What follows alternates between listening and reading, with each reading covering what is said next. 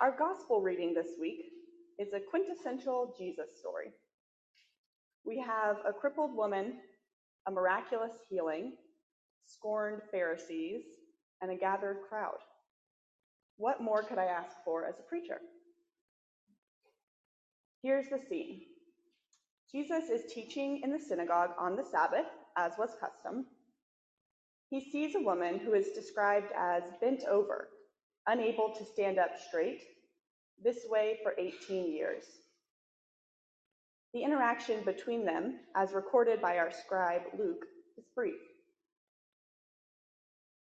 You'll note that Jesus doesn't ask the woman what's wrong or what she needs from him, as he does in other instances in the gospel. He touches her and his touch is immediately and irrevocably healing. The leader of the synagogue hears the commotion and passionately reminds Jesus of the rules. You have to sympathize with him a little.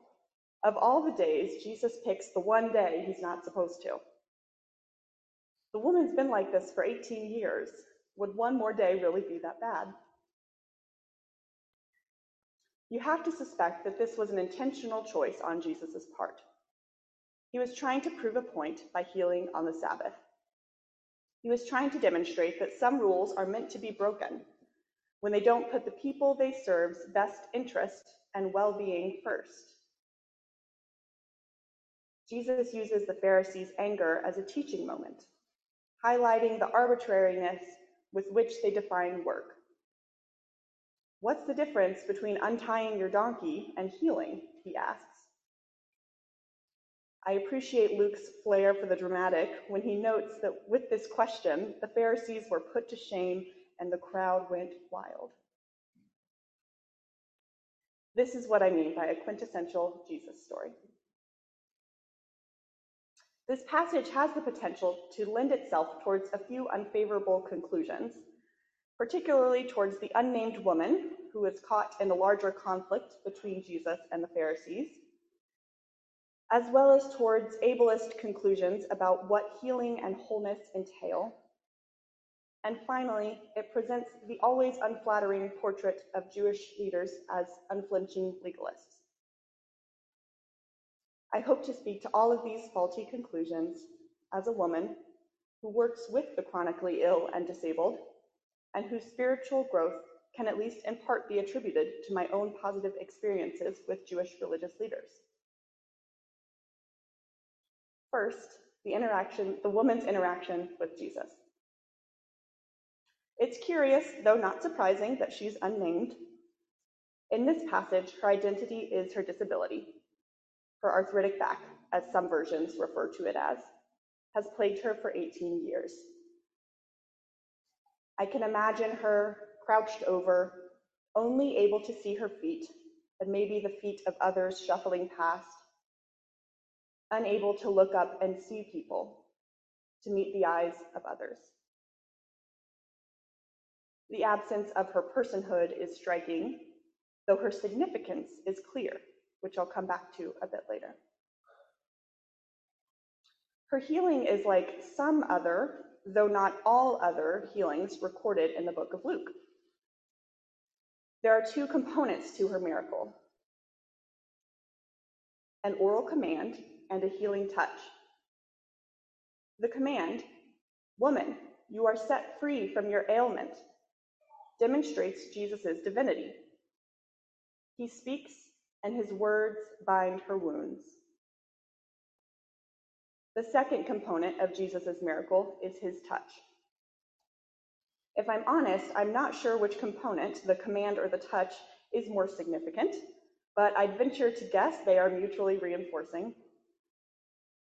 In other miracles Jesus performed, he sometimes orally commanded miracles and he sometimes healed through touch. And sometimes, like in this instance, both. I like to think Jesus' command restores the woman physically, and his touch restores her socially. Two different dimensions of healing.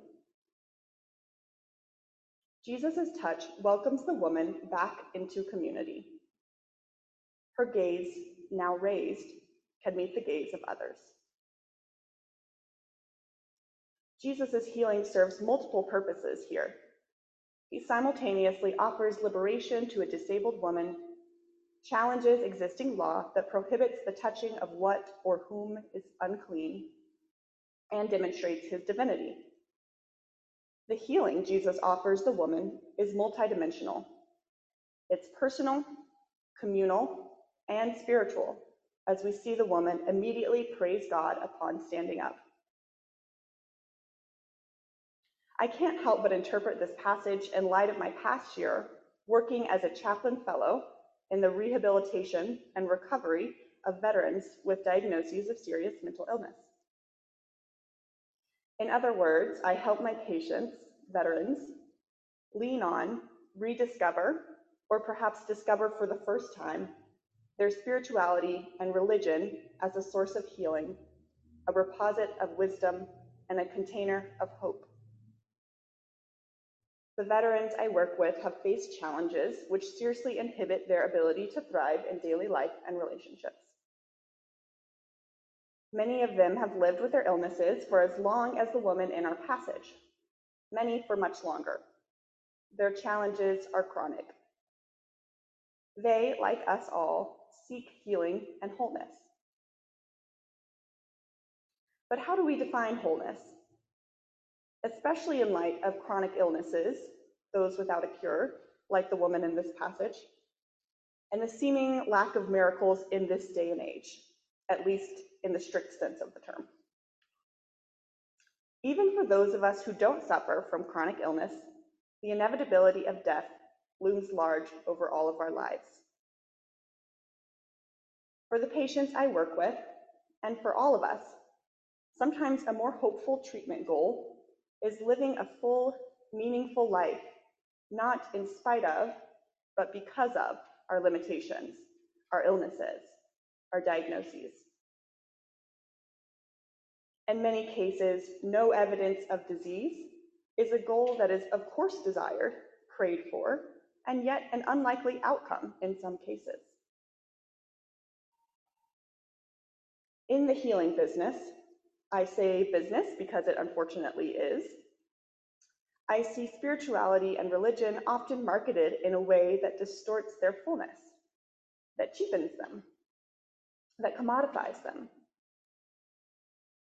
Kathryn Greene-McCreight, who many of you know, discusses this at more length in her book, Darkness is My Only Companion. I have become allergic to the conception of God as a self help guru because it reduces God to a pill that can be swallowed, a vitamin that can boost immunity. It objectifies God and transactionalizes the ineffable. And I can't help but trace this phenomenon's origins back to interpretations of passages like this one today, which grossly distort this passage's fullness, its place in the coming of the kingdom. One of my favorite lines from a family member in a different hospital I worked at was from a son whose father was in the intensive care unit, likely with COVID, if I remember correctly. The priest had already anointed his father, offered last rites, and I was communicating that to him. The son asked me, Can my father have a second anointing? I want to give him an extra boost as if an anointing was akin to a vaccine which might grant his father immunity against death. In some ways, it is, depending on your theology, but it's so, so much more. I use this example not to criticize the son's theology, but because I see myself in it, longing for a quick fix to my own vulnerabilities, my own illnesses. I can't help but wonder if God, as self help guru, is an offspring of the prosperity gospel, an ideology that suggests following Jesus will make you shiny, perfect, healthy, and wealthy. We all know from our experiences this is unfortunately not the case. I worry too that interpretations of this passage have perpetuated stigma if you seek Jesus enough, if you pray hard enough, you don't need medication. Let me tell you from firsthand experience as a healthcare chaplain and an avid prayer This is not true. I wish it was, because it would make my job a lot easier, if not non-existent. Prayer and medication serve different purposes in the process of healing, both extremely important purposes. Without boring you all on the research, um, the impact of religious belief and spiritual practice on health outcomes, which is mixed, I might add, I'll say this. Spirituality, religion, Jesus, all do offer a path towards healing and wholeness. But they can also be the source of our struggle, a thorn in our flesh, that which brings us to and through hell. The relationship between us and our faith is characterized by love, not utility, not what it brings us, though that is surely a desired byproduct. So, what does all this have to do with the woman who is healed by Jesus on the Sabbath?